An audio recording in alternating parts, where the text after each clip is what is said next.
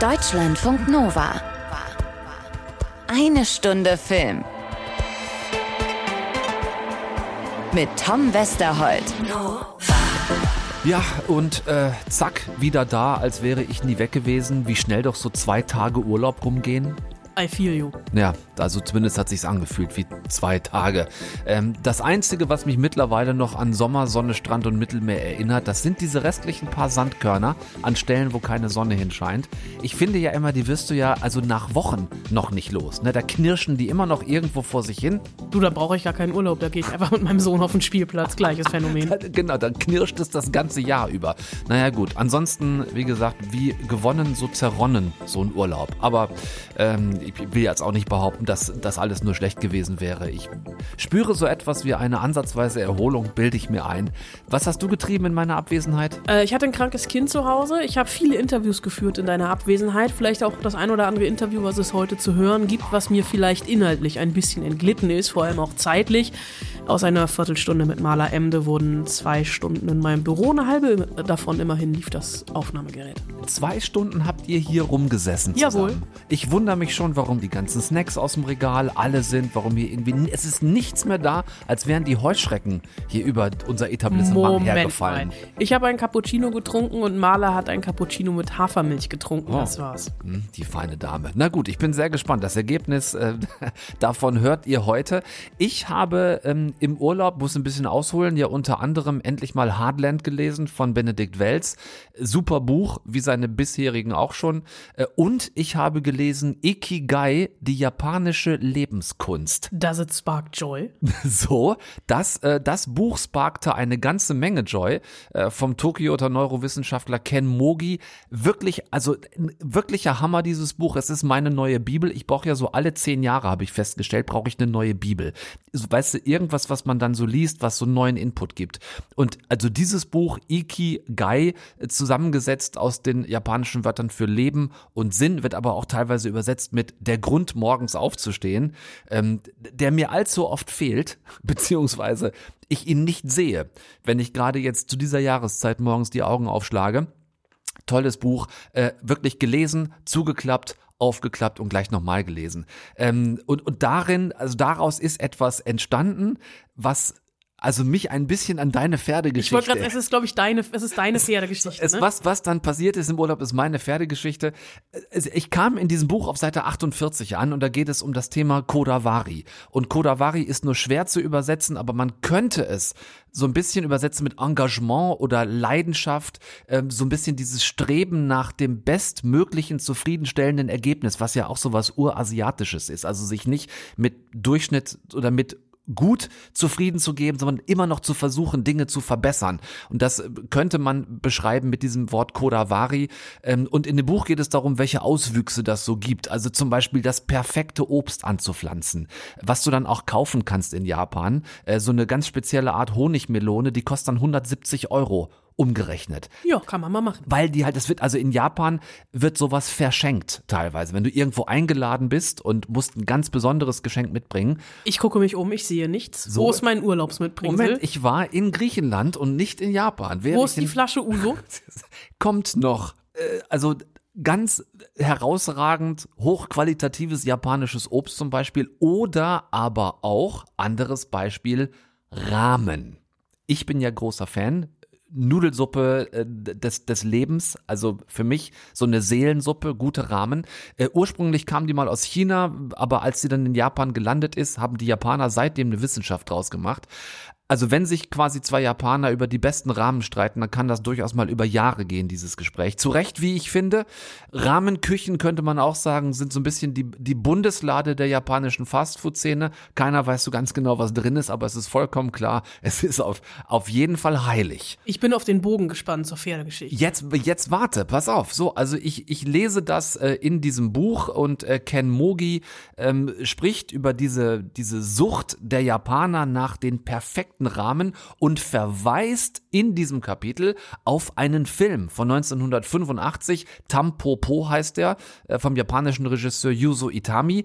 Der hat nämlich aus diesem Thema so eine Gesellschaftskomödie gedreht über eine Frau, die einen ganz miserablen Rahmenimbiss hat.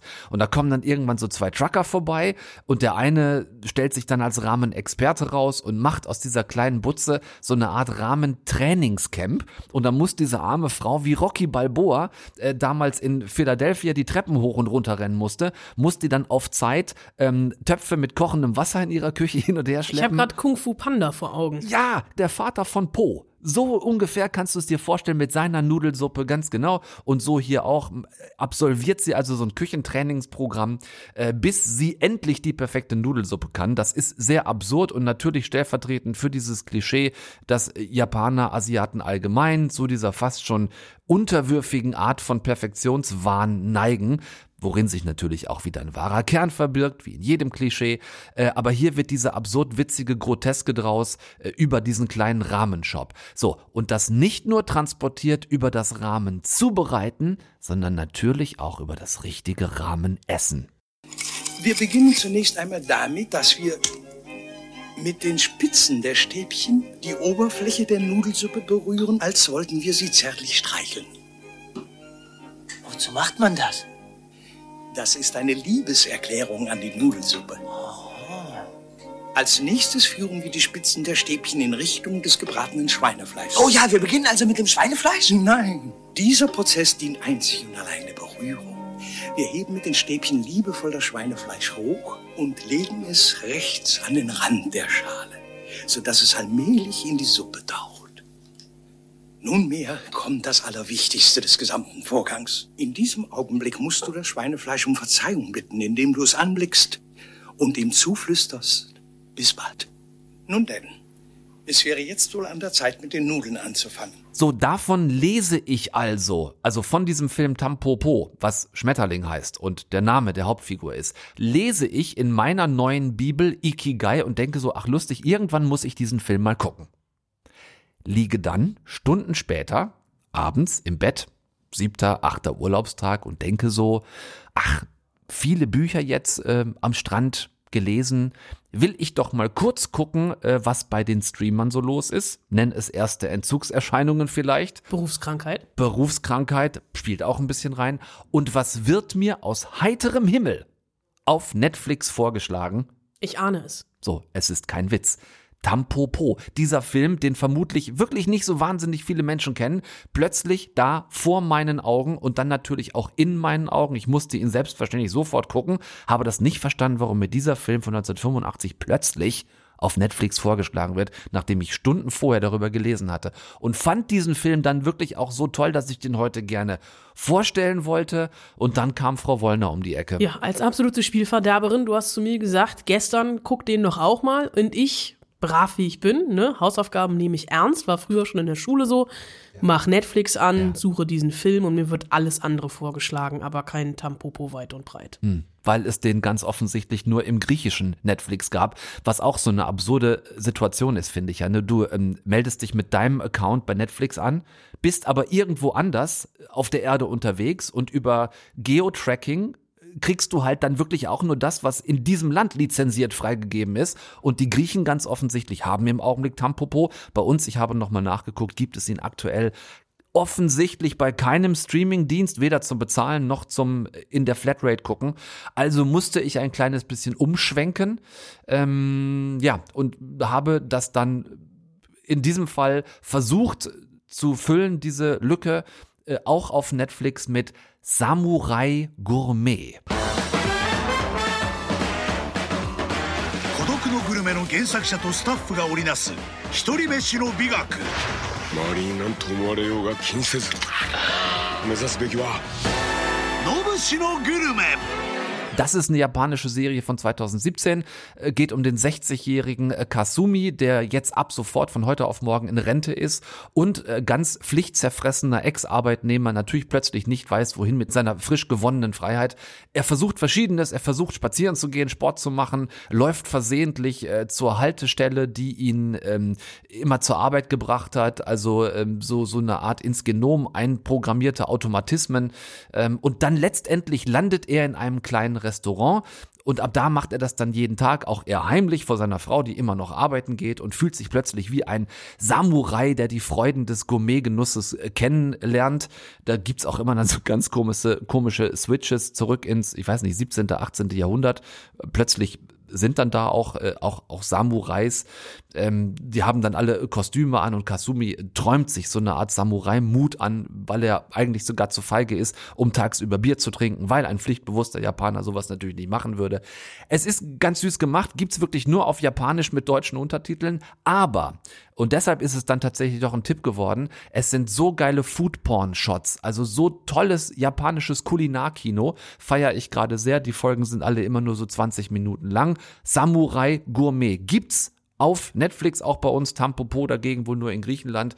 Ich greife das vielleicht nochmal auf, wenn ich das irgendwann irgendwo nochmal entdecke. Und du weißt hoffentlich auch, dass du nach Aufzeichnung dieser Podcast-Folge dran bist, Mittagessen zu holen. Richtig? Ich habe jetzt richtig Hunger und wehe, es wird nichts Asiatisches. Okay, das äh, kriegen wir auf jeden Fall hin. Ähm, ansonsten äh, habe ich noch äh, geguckt, Spider-Head wurde mir auch vorgeschlagen. Das äh, können wir aber wirklich ganz kurz äh, abhandeln. Da stand fett drunter unter diesem Film von den Machern von Deadpool und Zombieland. So, stand da. Regie. Joseph Kosinski. Ich meine, der Mann hat Top Gun Maverick gemacht zuletzt. Oblivion hat er gemacht. No Way Out. In den Hauptrollen Chris Hemsworth und Miles Teller. Und dann das hier. In Spinnenkopf sind wir stolz auf unsere Arbeit. Ihr Aufenthalt in dieser Einrichtung ist, auch wenn er streng genommen eine Strafe darstellt, ein Privileg. Wo hast du gesteckt? Arzneistudie. In der Wissenschaft geht es um die Erforschung des Unbekannten. Sie haben mich rauf und runter getestet und das war noch viel verrückter als sonst. Das hier ist völliges Neuland für alle. Bevor es losgeht, müssen Sie der Verabreichung von N40 zustimmen. Ist zum Irrewerden dieser Ort. Infusion an? Einwilligung erteilt. Einwilligung? Ist erteilt. Erteilt. Einwilligung erteilt. Los geht's. Ja, äh, Chris Hemsworth als Leiter eines strafgefangenen Versuchslabors, der den inhaftierten Probanden irgendwelche Injektionen verabreicht. Ähm, die haben alle so Infusionspacks am Rücken, so fest installiert, so verklebt, wo dann immer so Ampullen reingeschoben werden und über, äh, über Handysteuerung bekommen die diese, diese Sachen äh, verabreicht. Lieb aktiv, da fallen die dann wie die Kanickel alle übereinander her. Phobika, da werden alle Angst gestört. Dann gibt's noch Lachodil, kein Witz. Fangen die halt alle an zu lachen. Ähm, Verbaluzid bekommt die injiziert, wenn die halt mehr reden sollen. Also ähm, es ist wirklich krudester äh, Science-Fiction-Mist. Das Schlimmste, was ich seit langem gesehen habe. Ähm, es war wie ein Unfall. Nichts ergibt Sinn. Lustig ist es aber auch nicht von wegen hier Macher von Deadpool und Zombieland und das bei dem Regisseur und den Hauptdarstellern. Äh, ich habe mich maximal fremdgeschämt äh, und kann das tatsächlich, also Spinnenkopf heißt es äh, bei uns, glaube ich, Spiderhead. Nicht wirklich empfehlen, trotz dieser absoluten High-Class-Besetzung. Das mit den überschrittenen Grenzen liegt schon weit hinter uns. Ich finde, von da können wir direkt abbiegen in erfreulichere Gefilde. Ja. Und das, was du erlebt hast. Ja, genau. Ich habe äh, letzte Woche ja äh, schon alleine über Im Westen nichts Neues gesprochen und muss mich an dieser Stelle erstmal entschuldigen, nämlich bei meinem Interviewgast, den ich kurz nach der Aufzeichnung hatte. Mir hat nämlich die Autokorrektur von Word einen ähm, Strich durch die korrekte Sendung gemacht. Der Hauptdarsteller aus äh, Im Westen nichts Neues, den ich in den höchsten Tönen gelobt habe, heißt natürlich nicht, wie meine Word-Autokorrektur es gesagt hat, Felix Kämmerer, sondern er heißt Felix Kamera. Aufgefallen ist mir das, äh, als ich auf dem Weg zu ihm war, äh, letzten Dienstag Dienstag, nachdem ich die Sendung allerdings aus Zeitgründen aufzeichnen musste. Ich hatte auch äh, euch versprochen, dieses Interview nachzureichen. Ich habe mir jetzt überlegt, äh, Felix machen wir heute und Edward Berger, den Regisseur, den machen wir, wenn der Film dann am 28. oder 29.10. auf Netflix zu sehen ist. Äh, aktuell ist er noch im Kino. Ähm, Und auch, finde ich, es wert, im Kino gesehen Ja, zu werden. äh, große Leinwand, äh, auf jeden Fall. Auch, ich habe ihn ja zu Hause gesehen, äh, sehen müssen, aber egal. Äh, und ich habe äh, mit Felix Kamera, der sein Schauspieldebüt vor einer Kamera gibt. Also der ist Burgtheater-Schauspieler äh, in, in Wien, äh, war auch an der Ernst Busch äh, Schauspielschule, was nachher eine Überleitung zum zweiten Interviewgast ist. oh, eine Nicht Überleitung zu vergessen. vom Feinsten wird. Der aber hier tatsächlich sein Leinwanddebüt abgibt und dann was für eins. Ja, ganz schön. Da wird man erstmal richtig durchgebeutelt. Wie war das? Ähm, das war ein ganz schöner Ritt, weil ähm, ich komme ja vom Theater und ich kenne das nur, dass man vorne anfängt und hinten aufhört. Und dann ist auch vorbei nach ein paar Stunden. Und äh, hier jetzt zum ersten Mal da rausgehen und am ersten Drehtag haben wir eine der letzten Szenen gedreht. Ähm, das wusste ich schon im Vorhinein und dachte mir, ich brauche irgendwie ein System, dass ich da auch unchronologisch einen guten Job abliefern kann. Ähm, und ich glaube, das hat dann im Endeffekt alles gut funktioniert, aber der Unterschied, so unchronologisch zu arbeiten, das war schon ganz schön happig. Wie sah das System aus? Ah, Ich habe mir da so im Prinzip äh, Energiezustände oder bestimmte Kategorien, also da gibt's dann Kategorien, die den Charakterverlauf der Rolle beschreiben. Hm, äh, Todesdrang, äh, Tötungswille, be bestimmte Kategorien, die, diese, die sich durch diese Rolle durchziehen. Ähm, die bekommen bestimmte Werte und im Endeffekt ist es eine Excel-Tabelle, die danach, äh, die mir ein, eine grafische Darstellung zeichnet vom Charakterverlauf. Sieht aus wie eine Steuerabrechnung und äh, hilft mir aber sehr. Mein Vater hat gesagt, du bist ja komplett bescheuert. Also was hat total lachen müssen, meinte, du andere äh, gehen in sich und versuchen zu spüren und du machst ja eine Excel-Tabelle. Aber das ist genau das, womit ich gut arbeiten kann. Über Zahlen in die Emotionen. Das habe ich tatsächlich noch nie gehört. Ja, das habe ich mir auch ausgedacht. Ich habe schon mit vielen Menschen, mit vielen SchauspielerInnen über ihre Arbeit gesprochen, aber das ist, äh, ich hoffe, du hast diese Excel-Tabelle gut abgespeichert. Oh ja, ich mache das jetzt bei jedem Film. Sehr gut. Ich habe das jetzt übernommen, weil mir das sehr gut hilft. Nun ist es ja auch eine Rolle, du bist als unglaublich viel Screentime und es ist eine Rolle, die sowohl körperlich als auch emotional total hart ist. Äh, was war so für dich die größte Herausforderung beim Dreh? Also die größte Herausforderung war mitunter während des Drehens selber zu lernen zu drehen, weil ich teilweise, ich kenne die Begriffe nicht, ich kannte die Begriffe nicht, ich kannte die Bezeichnungen nicht für äh, Szenen, Equipment, Vorgänge. Und das zu lernen und gleichzeitig auszuführen, Learning by Doing, das war ein ganz schöner Aufwand. Aber natürlich ist auch die körperliche Belastung und die psychische Belastung während so eines Drehs enorm. Und das hat ziemlich viel Kraftanstrengung gebraucht, sich nach jedem Drehtag wieder zurückzubesinnen, runterzukommen und Arbeit Arbeit sein zu lassen und dann doch wieder nur zu Hause zu sitzen. Wie hast du das gemacht, abends das von dir fallen zu lassen? Ich habe das auch erst während des Drehs gemerkt. Wusste ich ja vorher auch nicht.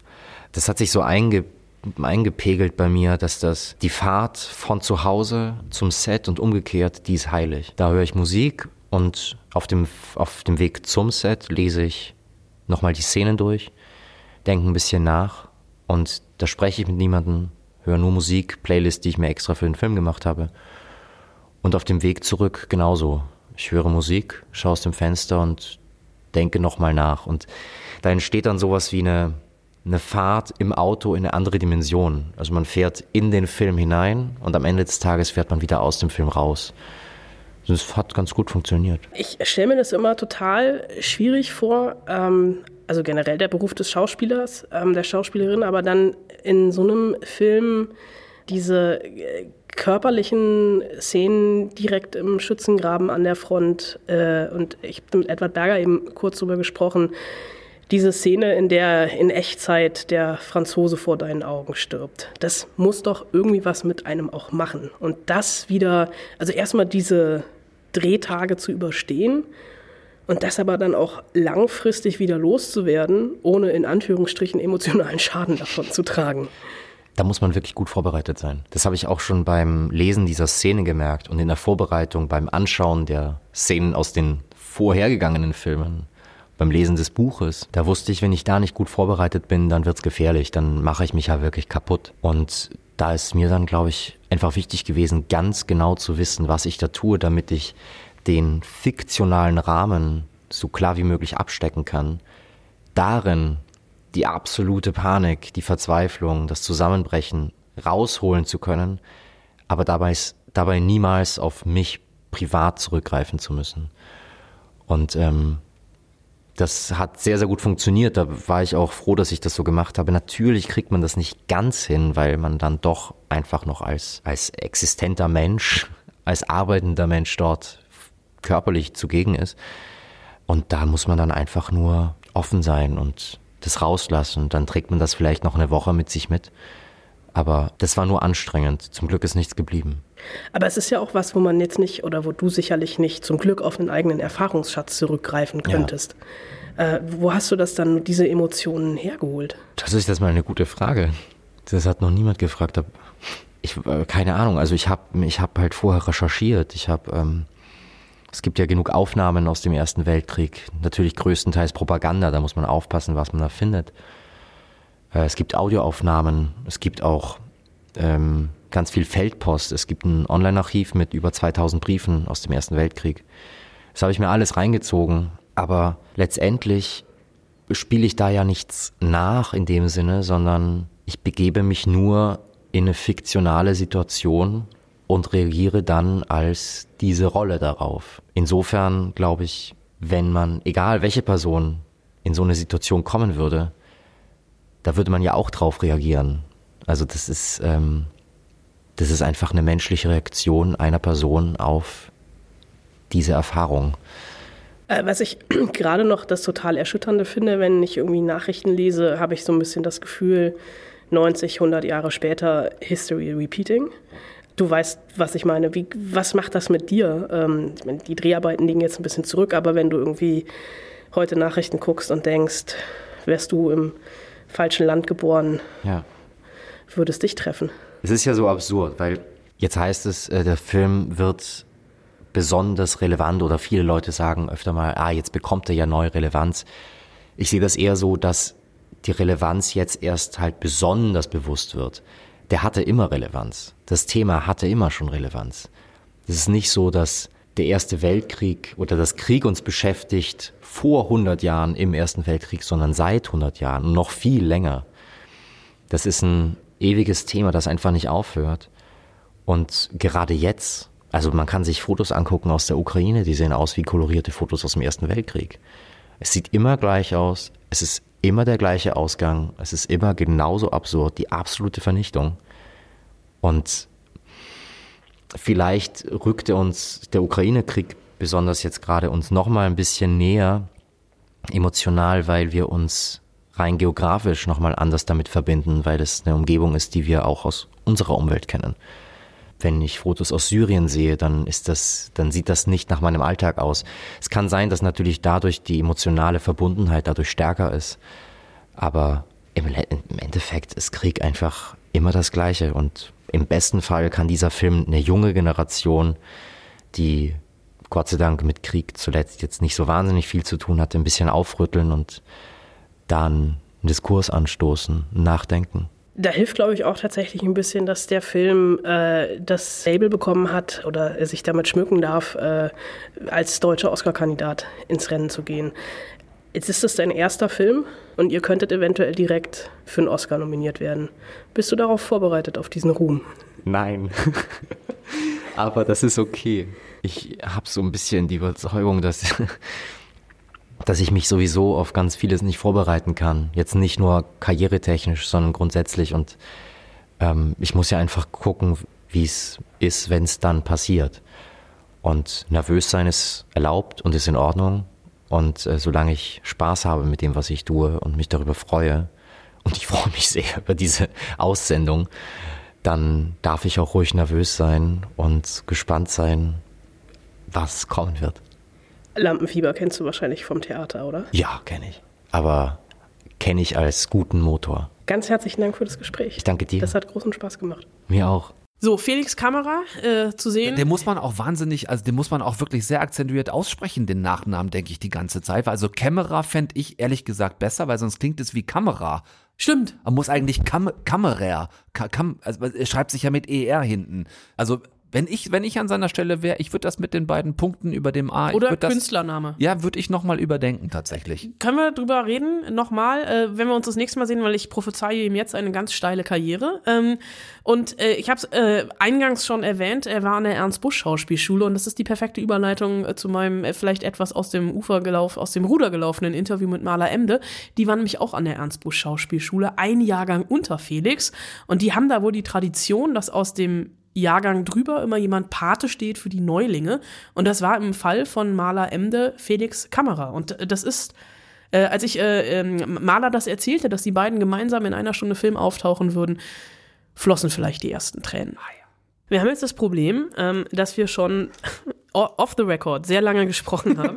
wir sind eigentlich durch. Ähm, trotzdem möchte ich nicht natürlich, äh, möchte ich dich nicht, möchte ich dich äh, recht herzlich bei eine Stunde Filme grüßen.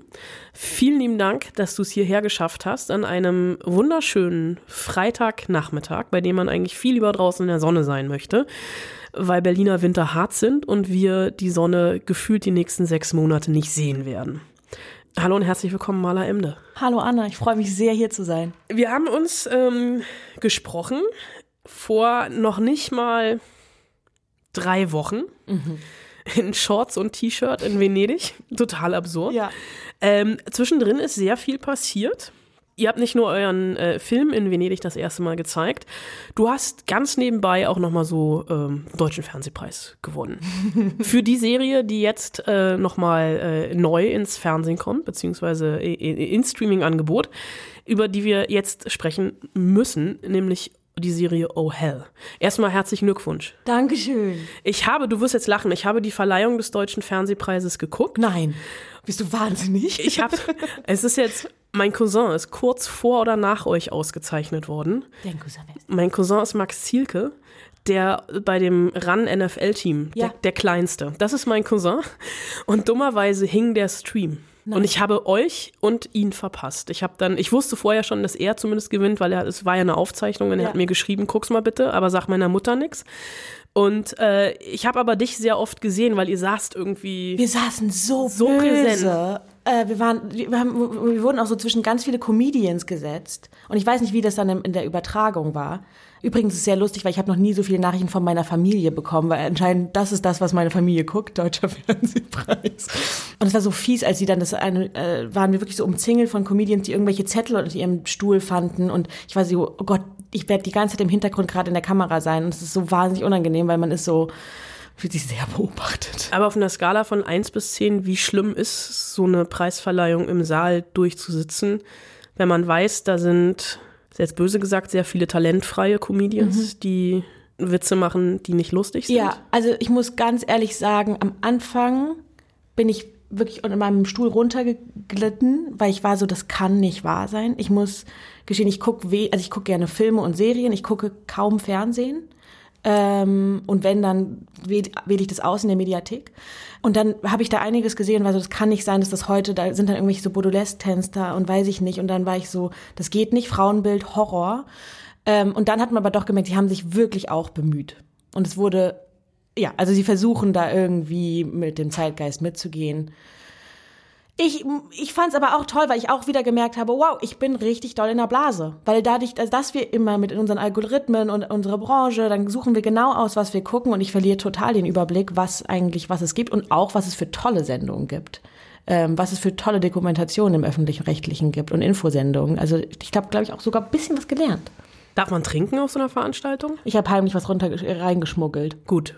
Unterm Sakko von meinem Produzenten. Auch aus Nervosität oder? Aus Nervosität und auch, weil es ist schon auch einfach lang Also ich finde das beim Deutschen Filmpreis immer schon erstaunlich, Ja. wie lange die Leute da ausharren. Ja. Äh, aber das muss ja, glaube ich, ist nochmal eine ne Spur drüber.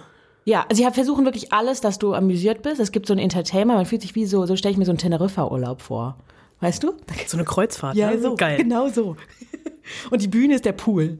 All-you-can-eat-Buffet? Das wäre geil. Das gibt's danach. Okay. Es ist schon absurd. Ich finde es auch immer ein bisschen. Ich muss dann immer aufpassen, dass ich nicht zynisch werde, weil ich komme ja trotzdem und will ja diesen Preis, freue mich ja trotzdem über diesen Ha- Preis. Habt ihr alle einen bekommen? Oder? Also, Ja. Wo steht der zu Hause? Das ist immer die Es wichtigste Frage. Der, der, steht tatsächlich, ich habe so eine Wohnung und ich kann immer noch nicht fassen, dass es das gibt, aber da ist eine eingebaute Vitrine in meiner Wohnung. Frag mich bitte nicht warum. Und da, die kann man beleuchten. Die, die war da drin, die ist in der Wand eingebaut. Ich kann das nicht. Und da steht er jetzt. Aber das Lustige ist, Simon Ostermann, der Regisseur von Oh Hell, einer von mit Lisa Miller, der hat mich umarmt, nachdem wir den Preis bekommen haben, auf der Bühne noch und es machte so Klong. Und unsere beiden Preise haben eine Schramme, aber ich finde, es passt unfassbar gut dazu, dass ich für Oh Hell einen äh, Fernsehpreis habe, der eine Schramme hat. Eine ziemlich große. Ich muss gerade ein bisschen darüber lachen. Also erstmal über die beleuchtete Vitrine.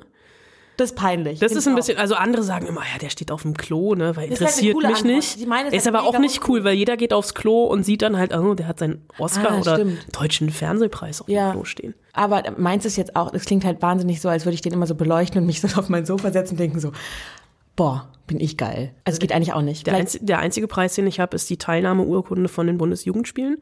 Teilnahmeurkunde, noch nicht mal. Teilnahme. Teilnahme. Ich habe teilgenommen. Richtig gut. Punkt. Ja. Die hatte ich irgendwann mal gerahmt in der Küche hängen, aber das Finde ich super. ist auch. Ich kenne ganz viele Geschichten, die, wo der, der, wo Preise ähm, als Fensteröffner gedient haben und dann auf die Straße fast gefallen sind und fast Menschen umgebracht haben. Ich, ich kenne erstaunlich viele Geschichten darüber. Jetzt möchte ich eine davon hören. Äh, Es gibt jemanden, der das als Fensteröffner gemacht hat, der sein Büro ist im vierten Stock und auf einmal machte es Klung und er guckte runter und dieser Preis ist direkt äh, unter der, über der Eingangstür runtergefallen vom vierten Stock.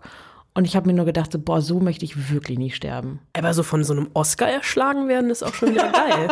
Aber vorher möchte ich ihn bekommen. Ich habe mal den großen Fehler gemacht, beim Deutschen Filmpreis eine Lola in die Hand zu nehmen. Ja. Und wenn du einen, einen Preis in die Hand nimmst, ohne ihn wirklich bekommen zu haben, wirst du ihn nie bekommen. Wirklich? Ja, also ich werde nie. Du wirst nie eine Lola bekommen. Ich wüsste auch nicht wofür.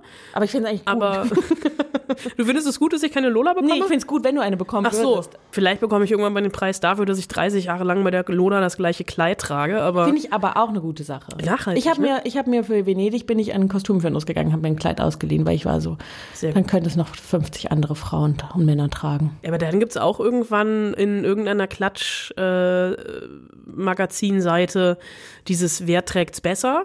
Oder du Oh. bist dann irgendwie mit, mit fünf anderen Frauen da drauf. Das ist doch gut. Freue ich mich doch. Alle im gleichen Kleid. Ja, ist doch schön. Liest du, Klatschma liest du Klatschmagazine? Nee, aber meine Mutter tut es und ich äh, habe immer wieder Diskussionen mit ihr, weil ich denke, warum, wie kannst du nur, ähm, ich habe und habe das als Kind auch immer so ganz ungefiltert gesehen und jetzt denke, ja, ich habe ein großes Problem damit. Aber tauchst du in Klatschmagazinen auf? Ja, meine Oma ruft mich manchmal wieder an und dann sagt sie mir, dass ich da drin bin. Äh, Wir müssen, wir reden jetzt schon fünf Minuten, ohne über wesentliche Stimmt. Dinge geredet zu haben. Geil. Äh, wir müssen unbedingt reden über Oh Hell. Ähm, diese Serie. Ja. Ich habe am Anfang gedacht, als ich das erste Mal gelesen habe, das ist irgend so ein, also nur den Titel gelesen Ja. habe, das ist irgend so ein Endzeit-Katastrophe und die Welt geht unter Ding. Wirklich? Ja. Also wirklich nur vom Titel. Mhm. So, ähm, also es gibt einen Film, der Hell heißt, äh, Mhm, stimmt. der, in dem die Sonne nicht mehr untergeht und es, glaube ich, sehr heiß ist. Mhm. Ähm, es geht um was ganz anderes. Ja. Das darfst du jetzt erklären. Okay, ähm, es geht in Oh Hell um, guck mal, wie sich sofort so eine äh, Streberstimme in mir einstellt. Es geht um Helene, 24 Jahre alt, die absolute Chaotin des Jahrhunderts und die von einer schlimmen Situation und peinlichen Situation in die nächste gerät und wir dabei beobachten, wie sie eine Lebenskünstlerin ist. Und dabei aber nicht so konformiert, also wie nennt man das, so einfach nirgendwo reinpasst. Ein Mensch, den wir versuchen, glaube ich, wenn man ihn treffen würde, immer versucht in eine Schublade zu packen und sie sich da immer wieder sehr geschickt rausbewegt. Könntest du mit jemandem wie Helene befreundet sein? Ich habe darüber nachgedacht. Ich bin, hab, ich habe ja das Gefühl, ich bin mit ihr befreundet, weil ich da, manchmal ist es total süß. Meine beste Freundin hat irgendwann mal, habe ich über irgendwas rumgejammert und dann war sie, Maler, was würde denn Helene jetzt machen? Und dann hatte ich die Lösung, das war super. Aber ich glaube, dass Helene so ein bisschen, ähm, die ist so ein bisschen wie so, man zeigt sie gerne um in dieser Instagram, es geht ja auch ganz viel so um InfluencerInnen und wie man, ob man das möchte oder ob man das eigentlich richtig scheiße findet und trotzdem macht man es und so. Und ich glaube, Helene wäre so gut für so eine Story am Tag. Und aber auf jeden Fall nicht zu viel, weil sonst geht der Algorithmus halt kaputt. Ich glaube, ein Tag mit ihr macht Spaß, so ein Teneriffa-Tag, und danach denkt man so, oh Gott, kannst du bitte jetzt wieder zurückfliegen? Ich glaube, ich würde die Krise kriegen. Ja. Auch. Ja, das ist aber so traurig. Ja, Ich glaube, also es ist eine total liebenswerte Figur. Ähm, ihre beste Freundin nennt sie, glaube ich, in einer Szene, sie ist eine lebende Utopie. Mhm. Ähm, ist auch ein, ein schöner Titel für eine Biografie. Das stimmt. Vielleicht. Ja. Äh, was, wie würdest du das übersetzen? Also äh, von der Figur, was ist eine lebende Utopie? Was ist eine lebende Utopie? Ähm, Helene sieht die Welt, sieht sie mit ihren, wirklich mit ihren eigenen Augen, will sie irgendwie, stellt sich immer Sachen vor. Das heißt, wenn sie jetzt hier steht, stellt sie sich vor, wie es wäre, wenn wir jetzt wirklich im Teneriffa-Urlaub waren und das ist dann so plastisch, dass sie ver vergisst, dass sie jetzt hier an diesem Tisch sitzt. Manchmal spricht sie einfach, hat sie einfach die, wie sagt ich komme immer mit so Sprichwörtern, die Zunge aus dem Mund, nee, sagt man anders, die Hand im Mund, den Kuchen im Herzen, nee, wie sagt man das? Die, ähm, die, äh, das Herz auf der Zunge. Das Herz auf der Zunge, guck was. Das Herz auf der Zunge. Das waren gerade sehr viele schiefe Sprichwörter. Ja gut, ne? Ich habe da ein Talent für. Ja, ich merke schon. Das nächste Mal bereite ich einen Stichwortgenerator, äh, Sprichwortgenerator oh vor. Gott. Ich werde dich testen. Ähm, die, also das ist ganz konträr, weil die Helene hat das Herz auf der Zunge und gleichzeitig gerät, muss sie, weil sie das dann doch nicht schafft, so zu sich zu stehen und sie das Prinzip hat, sie darf nicht als Verliererin aus dem Raum gehen, aus der Situation gehen, dass sie dann in Notlügen sich verfranst und nicht da, und sich irgendwie versucht rauszureden, weil sie es nicht über übers Herz bringt, sich einzugestehen, dass gerade ihr, ihr Leben in Schutt und Asche liegt. Jetzt ist natürlich die spannende Frage, bist du gut im Lügen? Nein, gar nicht. Es gibt dieses Spiel Mäxchen, 21. Ich, ich verliere immer. Ich mag Lügen überhaupt nicht. Ich habe aber auch in meinem Leben auch schon mal gelogen, weil ich auch wie Helene jemanden schützen wollte.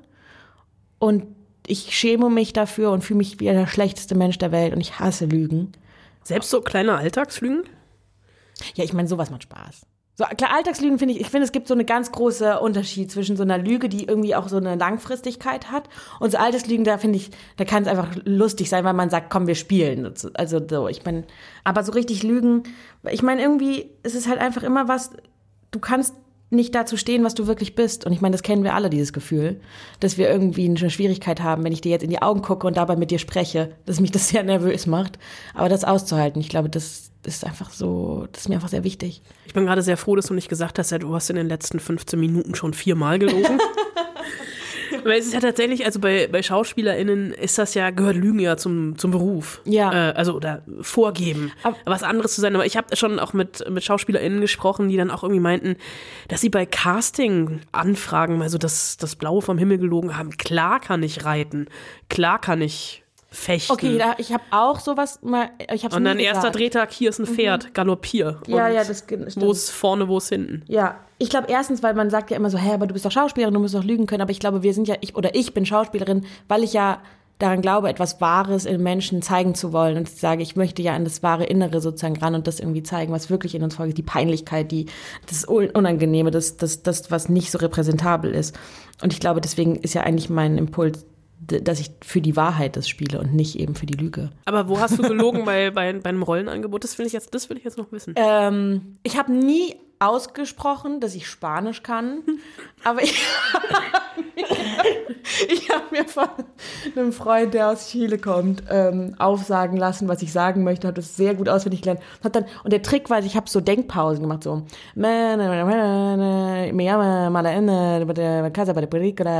und so.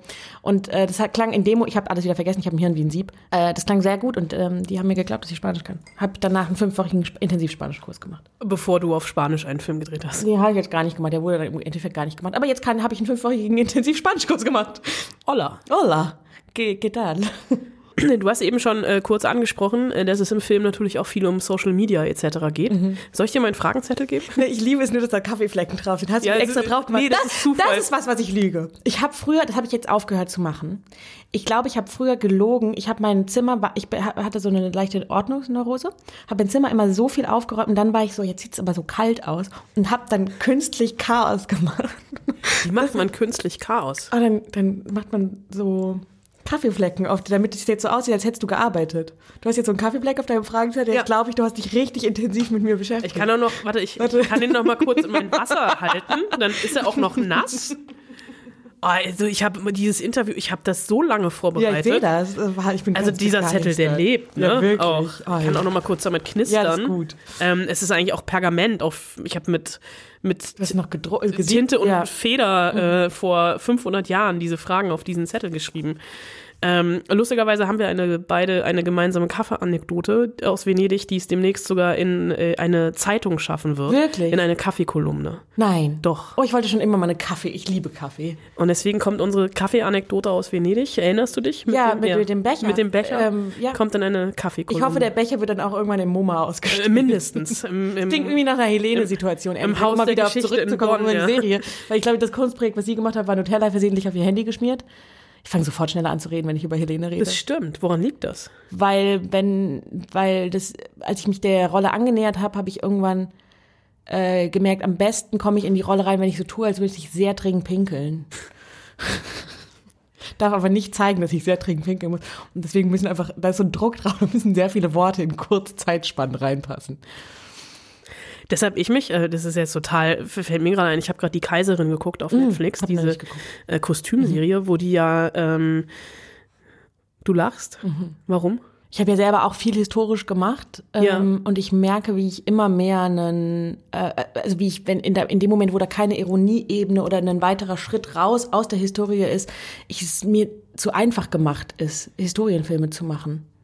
Sag ich, die ganz viele historische Filme macht. Aber ähm, Aber ich habe mich, also ähm, äh, hast du mal, ich meine, das ist, no, ist 19. Jahrhundert, Mhm. ähm, hast du mal im 19. Jahrhundert, also 1900, 19. Jahrhundert Kostüme über einen längeren Zeitraum getragen? Mhm. Ich frage mich, und das ist übrigens auch eine Frage, die ich mir bei der Beerdigung der Queen gestellt habe, ja, was machen die, wenn die mal pinkeln müssen? ich glaube, dass die Und ich glaube, das wurde in neun Stunden Live-Übertragung ARD und ZDF nicht beantwortet. Ich habe es nicht geguckt, aber ich habe es mir bei, also bei die Kaiserin gefragt. Meine Frau meinte dann, die hatten keinen Schlüpper an und dadurch, dass die eh so große Röcke hatten, Die kon- haben einfach haben die halt einfach. Äh, Ich habe mir das als es Kind immer, ich habe mich als Kind das immer gefragt und ich habe mir immer gedacht, dass die, ich habe dann erfunden in meinem Kopf, ehrlich gesagt bin ich mir bis heute nicht sicher, ob es das gab oder ob ich mir das erfunden habe, dass es so einen Schlüpper gab, wo dann so ein Eimerchen drunter hing und dann bist du immer mit so einem Eimerchen drunter gelaufen. Und dann konntest du da so, oder vielleicht kommt daher, das, man sagt doch immer so, oh, Frauen gehen zusammen auf Toilette und so. Vielleicht kommt es daher dadurch, dass die, man, muss, musste. man musste zusammen auf Klo gehen. Also es gibt ja so, oh Gott, wie heißen die nicht? Also es gibt Urinelle. Es gibt so, für wenn du campen bist oder sowas Mhm. oder im Auto sitzt, ähm, für Frauen so Einsätze, die du dir vorhalten kannst. Ah. Funktioniert nicht. Ich habe es mal Hast du's probiert. probiert? Also ich musste danach das Bad putzen. Soll ich, okay, ich bin in der Öffentlichkeit, aber ich habe mich schon an Straßenrand gesetzt, habe mich so rausgesetzt aus meinem ähm, Auto, damit ich pinkeln konnte. Das geht, kann man machen. Boah, Aber es war irgendeine Radio. Tür auf, oder? Ja, ja, ich habe beide Ja. Türen aufgemacht, Ja, muss beide Türen ja. aufmachen, damit man dich nicht sieht. Und dann sitzt du so und tust, als würdest du die Landschaft angucken, aber schiebst halt so ein bisschen das Becken nach vorne. Ich kann nicht glauben, dass ich das gerade sage. Das ist okay. Es, Nein, es aber gibt, das ist ein, wirklich ein Problem ja auch äh, bei Staus und Ja. so. Also, dass man pinkeln muss. Also ich, ich kenne das noch, äh, ich habe ein paar Mal äh, Safari in Afrika gemacht. Ja. Was machst du halt, wenn du im Busch aufs Klo musst? Und da gab's äh, irgendwie, Frauen sind nach vorne gegangen, Männer sind nach hinten und Ja. du hast dann aber immer gepinkelt quasi mit dem Rücken zum Auto, dass du ähm, in, in die Umgebung Ja. sehen kannst. Und es war halt immer eine Tür offen, dass du, wenn der Löwe kommt, möglichst schnell rennen kannst. Aber ist es so, weißt du was, ich letztens, ich war letztens in Norwegen und da hieß es, es gibt Wölfe und dann habe ich mir so, dann hat mich eine Freundin gefragt, Maler, wenn jetzt die Wölfe kommen, klettern wir dann auf den Baum und dann war ich so, ja, aber die Bäume, die hier sind, die Kiefern, die sehen wahnsinnig unstabil aus und falls ich gegessen werden sollte oder falls ich jetzt sterbe, dann kannst du bitte die Geschichte erzählen, dass ich vom Wolf gege äh, ge- gegessen wurde, heldenhaftlich gekämpft habe und nicht erzählen, dass ich einfach nur vom Baum gefallen bin, weil der Ast nicht gehalten hat. Das wäre so scheiße. Wir reden merkwürdig oft über äh, Todesarten. Todesarten. Aber das ist auch wieder Helene, die Ja, sich stimmt. vorstellt, wie, äh, wie Leute dann sterben Ja. und sich das dann halt verbildlicht. vor. Äh, wie sehr hast du es genossen, mal so eine Anti-Heldin zu spielen? Oh, das war so, äh, so entspannt. Ich, war- ich finde, sie ist ja eine Heldin, weil sie kämpft ja die ganze Zeit. Und was macht eine Heldin aus, dass sie kämpft? Ob sie dann gewinnt oder nicht, das ist halt dann die Frage. Ich finde, mir hat das total gut getan, weil ich ja schon auch so eine. Ich habe letztens den Film Booksmart von Oli- Olivia Wilde geguckt. Die war vor, du hast vor zwei Wochen mit, denen geredet, mit ihr Ja. geredet. Das fand ich sehr schön, dass du inhaltlich mit ihr geredet hast und nicht über den ganzen Klatsch und Tratsch. Fand ich Ja, hat mich auch, haben wir eine Woche davor gemacht, aber ich habe mit ihr, ja. Ja. Ich fand es auch so nervig. Also wir haben, müssen wir kurz erklären, Ja, Entschuldigung, eben ja. bevor die Aufnahme lief, haben wir eine halbe Stunde über äh, Frauen und Männer in unserer Branche geredet und sind zu dem Schluss gekommen, es gibt viel zu wenig Frauen und viel zu viele Männer, äh, die das noch machen. Mhm. Deswegen ein kurzer Exkurs äh, zu Olivia Genau. Wilde, der ich auch finde, äh, dieser Film hat es einfach nicht verdient, dass er so durch den Dreck gezogen wurde vorher. Ja. Und bei einem männlichen Regisseur hätte keiner, Niemand. regt sich keiner über Ja, Drama am Set ganz auf. genau. Auch wenn der Regisseur dann irgendwie mit seiner Hauptdarstellerin durchbrennt, die zu das Hause ist dann eher ist. noch cool, Genau, sozusagen. Ähm, Aber du hast aber wie kam es drauf? gesehen. Genau, und Toller. Film. Antiheldin, ähm, Helene. Ähm, und ich glaube, ich habe so eine Tendenz dazu gehabt, vor allen Dingen früher, weil ich eben ernst genommen werden wollte, weil ich nicht auf dieses äu- äußere junge Frau irgendwie reduziert werden wollte in der Filmbranche, habe ich gesagt, ich möchte Dramen machen, ich möchte so Indie, also Fish Tank von Andrea Arnold war so ein Film, der hat mich so, okay, solche Filme will ich machen, ich will so ernst genommen werden, will über das, das Dunkle sprechen und das Kaputte und will das, mich so durchkämpfen als Heldin so. Ähm, und dann mit so Fleabag, Michaela Cohen und sowas und Greta Gerwig war ich so, boah, das sind so Frauen, die sind, die nehmen das selber in die Hand und haben aber so eine, äh, so einen wundervollen Humor dabei und nehmen sich selber auch dabei nicht so ernst, was ich so befreiend fand, dass man sagt, boah, das ist, ich kann, weißt du, die, die, ich kann eine starke, selbstbestimmte Frau sein, aber ich hab, bin echt ein Weirdo und habe richtig viele Macken und kann ganz viel gar nicht und so. Und da hatte ich so eine Sehnsucht, sowas zu verkörpern und so solche, solche Frauen, Menschen zu, zu spielen. Und dann kam das Drehbuch und dann habe ich das gelesen und habe wirklich geweint und gelacht und war so, die, ich, ich habe das selten so sehr gehabt, weil ich möchte diese Frau spielen. Viele fangen dann ja auch an, weil sie diese Rollenangebote nicht bekommen, das irgendwie selber zu schreiben, Mhm. ähm, damit sie endlich mal sowas spielen können. Mhm. Oder auch Regie zu führen. Ja. Also vor allem Kolleginnen. Ja. Äh, hättest du da auch Bock drauf? Ja, ich voll Bock, aber ich habe richtig Respekt vor denen, was, was meine Kolleginnen da machen, habe ich riesen Respekt vor. Aber Lust hätte ich richtig doll. Aber ich glaube gerade, ich, ich werde ganz aufgeregt, wenn wir darüber reden. Warum? Ich weiß nicht, weil ich das so toll finde, dass sie das machen. Aber das ist auch schon wieder so was typisch weibliches, oder? So Ja. direkt zu sagen, ach nee, ich kann das nicht. Ja, die so anderen können das besser. Nee, ja, voll, ich will das auf jeden Fall machen. Gar gar kein Problem. Also Mala Emde, die deutsche Greta Gerwig, ich sehe es quasi vor mir. Aber nicht, dass wir das jetzt, dass es so wie mit den Preisen ist. Wenn man Ach das so, so sagt, okay. dann darf das nicht so werden. Ähm, okay, ich, totaler Arschlochregisseur. Ja. Ähm, Mala Emde, der, der deutsche Uli Seidel. Was ich eigentlich eben vor zehn Minuten schon mal versucht habe anzutexten. Mhm. Äh, ich, wir schweiften irgendwie ab. Ich weiß gar nicht, wie das passieren konnte. Mhm. Äh, was ja auch ähm, Bestandteil, du hast es eben schon selber gesagt, vor ungefähr drei Stunden ähm, bei Oh Hell ist, ist dieser Umgang mit Social Media. Ja, stimmt. Und ich habe eben extra nochmal nachgeguckt. Du hast dich auf deinem eigenen Social, äh, auf deinem eigenen Instagram-Account, oh Gott, ich bist, bist hoffentlich wirklich du, weil du hast keinen blauen Haken, äh, relativ zurückgehalten in den letzten Monaten. Mhm. Und ich habe da mit deinem äh, Kollegen und auch, ich würde jetzt mal behaupten, Freund Jonas Dassler Mhm. äh, auch mal sehr ausführlich darüber gesprochen, wie wichtig es mittlerweile für äh, SchauspielerInnen unter 30 ist, sich in den sozialen Netzwerken zu Mhm. präsentieren und zu vermarkten. Und er hat auch, also seine Antwort war, Scheiß Frage, können wir über was anderes reden? Ich hasse Social Media. Super, super Antwort, ehrlich. Und ich bin, aber mein Impuls war auch so, oh, es ist unangenehm. Das ist meine, aber ich, ich finde es super, dass wir drüber reden, weil ähm, das interessiert mich. Da, wo es unangenehm wird gerade. Ähm, weil ich habe es und war am Anfang einfach so, ich möchte das angucken, weil ich nicht einfach sagen will, scheiße, ich finde es kacke, ich ziehe mich da raus, sondern ich will mich damit auseinandersetzen, weil es ist ein Teil unserer Welt. Deswegen habe ich es angefangen zu machen, aber dann immer so halbherzig. Und ähm, dann habe ich auch manchmal, habe ich so auf einmal so einen Schub, dann habe ich Spaß dran, weil ich sage, cool, ich habe Fotografinnen kennengelernt, KünstlerInnen, ähm, die ich sonst nicht sehen würde, weißt du? Also, ähm, dass man so Kunst oder äh, kennenlernt dadurch. Und gleichzeitig finde ich es widerlich. Also ich kriege dann immer, ich, ich, ich muss mich richtig so sagen, okay, ich mache das jetzt und muss mir so zusprechen. Und dass ich sage, okay, ich, ich will das jetzt, Entschuldigung, jetzt habe ich gerade was umgeworfen. Das ist okay. Ähm, also ich bin da selber total im Zwiespalt, weil einerseits finde ich, ist es eben im Zeitgeist und es kann auch total toll sein. Andererseits wieder, wieder ich mich selber manchmal an, wenn ich es tue, weil man reproduziert. Ich habe jetzt gerade erst, so, weißt du, auch so, so Nischenkunst wird auf einmal, es wird so einfach, so eine Expertin zu sein. Es wird so einfach, seine Meinung zu sagen. Aber man muss sich so wenig durchkämpfen. Und das ist irgendwie, finde ich, hat es halt seine guten Seiten, aber gleichzeitig finde ich es, ähm, es ist halt wahnsinnig oberflächlich. Und es wird äh, von wegen schöne, man wird auf die Schönheit, auf das Äußere reduziert. Guck mal, ich rede so ganz viel, wasche ich rum rum, weil ich selber da einfach unentschieden bin, muss ich gar nicht Nee, gar nicht. sagen. Aber also ich finde, was ich total spannend finde, ist, ähm, ich nutze es auch in erster Linie passiv. Also ich Ja. bin auf Twitter. Ich weiß nicht, wenn ich das letzte Mal was getwittert habe. Äh, lese ganz viel, bin da in so verschiedenen Blasen. Ich bin in so einer komischen Elternblase wegen Ja. Kind und aber auch in so einer Filmblase natürlich und finde es immer, hol mir Popcorn, wenn die sich da gegenseitig die Köpfe einschlagen Ja. aus den unterschiedlichsten Gründen. Bei Instagram finde ich es einfach manchmal schön, irgendwie zu sehen, wo die anderen gerade so sind. So Teilhabe. Ich Mhm. poste, weiß nicht, alle Jubeljahre mal ein Foto, also auf Instagram dann auch noch mehr. Facebook ist eigentlich, ist ja raus. Ja. Ist äh, für, für alte Menschen äh, wie mich. ähm, aber ich habe bei, also gerade bei SchauspielerInnen ganz oft das, ähm, auch das positive Gefühl, dass sie ihre Reichweite für irgendwas nutzen.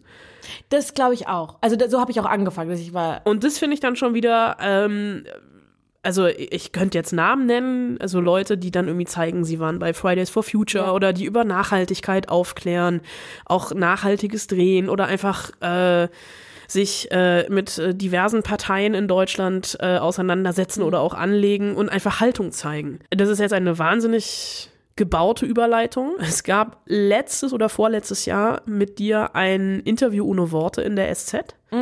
Und da war die Einleitung, dass du quasi mit deinen Rollen äh, ein Politikstudium nachgeholt hast oder parallel ein Politik, weil du und das ist tatsächlich auffällig in unglaublich politischen Filmen mitgespielt hast. Ja.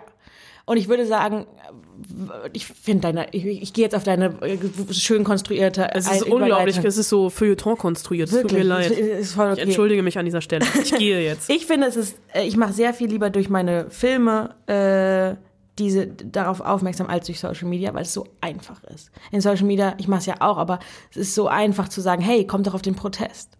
Aber gehe ich hin?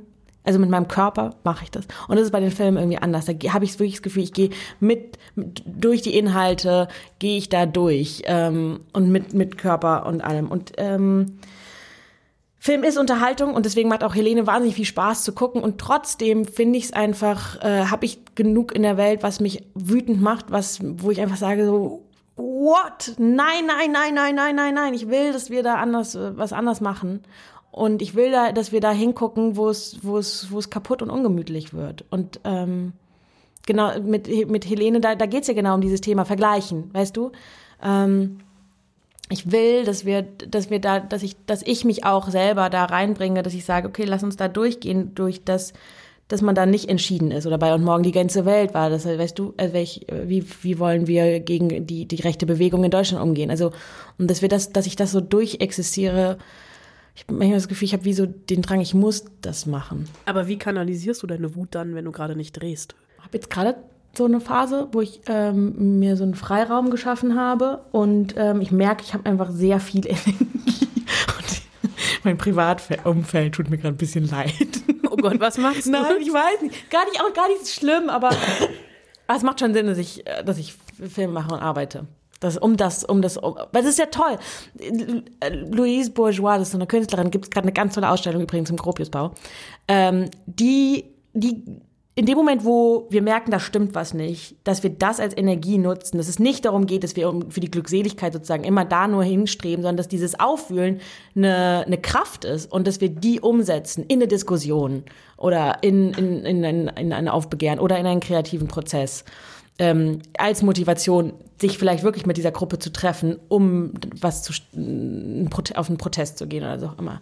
Also ich will diese Energie gar nicht so, so peaceful machen, weißt du, durch Meditation mich wieder runterbringen, sondern ich will die nutzen, weil ich finde sie richtig als Ansporn. Wir reden jetzt seit einer halben Stunde, es war eine Viertelstunde vereinbart. Deine äh, Agentin, die ich in die Küche gesetzt mhm. habe, ähm, ist wahrscheinlich jetzt entweder verhungert, verdurstet oder beides, wird dich und mich abgrundtief hassen. Mhm. Ähm, weil wir heillos überzogen haben. Ja. Ich würde einfach sagen, du kommst ganz bald wieder in eine Stunde Film. Ah. Äh, spätestens zu äh, Aus meiner Haut, der äh, im Januar startet. Und jetzt habe ich nämlich Im das. Februar tatsächlich. Die haben ah, ist verschoben worden. Ja, die haben es auch Anfang Februar. Anfang Februar. Ich korrigiere mich. Der Anfang Februar startet. Ähm, Oh Hell kommt ab dem und jetzt beginnt nämlich das. Soll ich das übernehmen? Übernehm, ich habe heute einen Pressetermin hinter mir. Ich bin da. Moderiere dich doch bitte ab. Hallo, hier ist Marlene. Okay, kann, darf ich das in verschiedenen Stimmlagen machen? Sehr gerne. Okay. Hallo, hier ist Maler Emde und ich spiele Helene in Oh Hell. Und das läuft ab 10. Oktober um 20.15 Uhr auf Warner TV Comedy. Das heißt, überall, wo es Pay TV gibt. Weil kein Mensch weiß, was Warner TV Comedy ist, aber bald wird sich das ändern durch Oh Hell. Und jetzt bin ich in einer Endlosschleife, denn ich bin Maler Emde. Die spielt Oh Hell. Nee, Hell. Helene. Du klingst wie Walter aus Hintergittern. Wo hast du bitte gerade diese Stimme hergeholt? Ich habe keine Ahnung, ich habe diesen Dä- Dämon in mir und ich kann das erstaunlicherweise lange machen. Ich weiß nicht, was das ist. Ich glaube, ich habe ja, ich habe irgendwann mal so. Bist du als Kind in einen Heliumtopf gefallen? Aber in umgekehrt. In, umge in einen negativen Heliumtopf. Neg- ich bin als Kind in einen negativen Heliumtopf gefallen. Deswegen Okay. ich sehr viele Ich habe Angst, ich muss jetzt dieses Interview sofort abbrechen. Ich habe Angst, dass der Dämon sonst rauskommt. Anna, Ähm, vielen Dank für dieses schöne Gespräch. Maler M, das war ganz toll mit dir. Komm bitte nächste Woche einfach wieder. bald. Bis bald. Tschüss. Falls man es nicht gehört hat, äh, Maler und ich, äh, wir hatten Spaß und wir sind für diese Woche eigentlich auch schon wieder verabredet. Ich wollte gerade sagen, wann geht das denn eigentlich weiter mit euch beiden? Ähm, sag Bescheid, wenn ich das Büro räumen soll. Also wenn du lieber mit ihr hier sitzen möchtest statt mit mir, dann gehe ich halt. Nein. Der Protest kam ein klein bisschen, fast schon zu spät, aber gut, äh, glaube ich dir mal. So, ähm, für diese Woche finde ich, haben wir also wirklich die Stunde Film gefüllt. Ähm, was machen wir nächste Woche? Äh, nächste Woche habe ich mit äh, Ruben Östlund gesprochen. Äh, Nächste Woche werde ich mit Ruben Östlund gesprochen haben. nee, ich habe schon mit Ruben hast, Östlund äh, gesprochen. Für nächste Woche. Für nächste habe, Woche. Ja, für Habe nächste ich. Woche habe ich schon mit, okay. hm. Äh, der hat äh, die Gesellschaftssatire The Triangle of Sadness gemacht und damit zum zweiten Mal Cannes gewonnen. Also er ist zweifacher goldener Palmengewinner. Davor hat er das Square gemacht. Habt ihr die jetzt auch als Fensterstopper benutzt, die Mm, Palmen? Möglicherweise. Ich hoffe nicht, dass damit dadurch jemand zu Tode kommt. Ähm, würde aber so ein bisschen in das Oeuvre seiner Filme passen. Aber äh, zu The Triangle of Sadness äh, reden wir einfach nächste Woche. Gut, das machen wir. Ich überlege mir bis dahin auch ein bisschen was, gucken, welchen Film ich bis dahin nirgendwo finde. Ich gebe mir große Mühe. Oder welche kulinarischen Köstlichkeiten du auftreibst. Oder was ich uns vielleicht irgendwie zum Mittagessen mitbringe, all diese Dinge und Bloß noch viel nicht mehr. kochen, bitte. Könnt ihr euch nächste Woche in der nächsten eine Stunde Film sehr gerne wieder anhören. Bis dahin, passt auf euch auf und macht keinen Quatsch. Guckt auf keinen Fall irgendwas, was wir nicht auch gucken würden. Hauptsache es fliegt. Deutschlandfunk Nova. Eine Stunde Film. Jeden Dienstag neu. Auf deutschlandfunknova.de und überall, wo es Podcasts gibt. Deine Podcasts.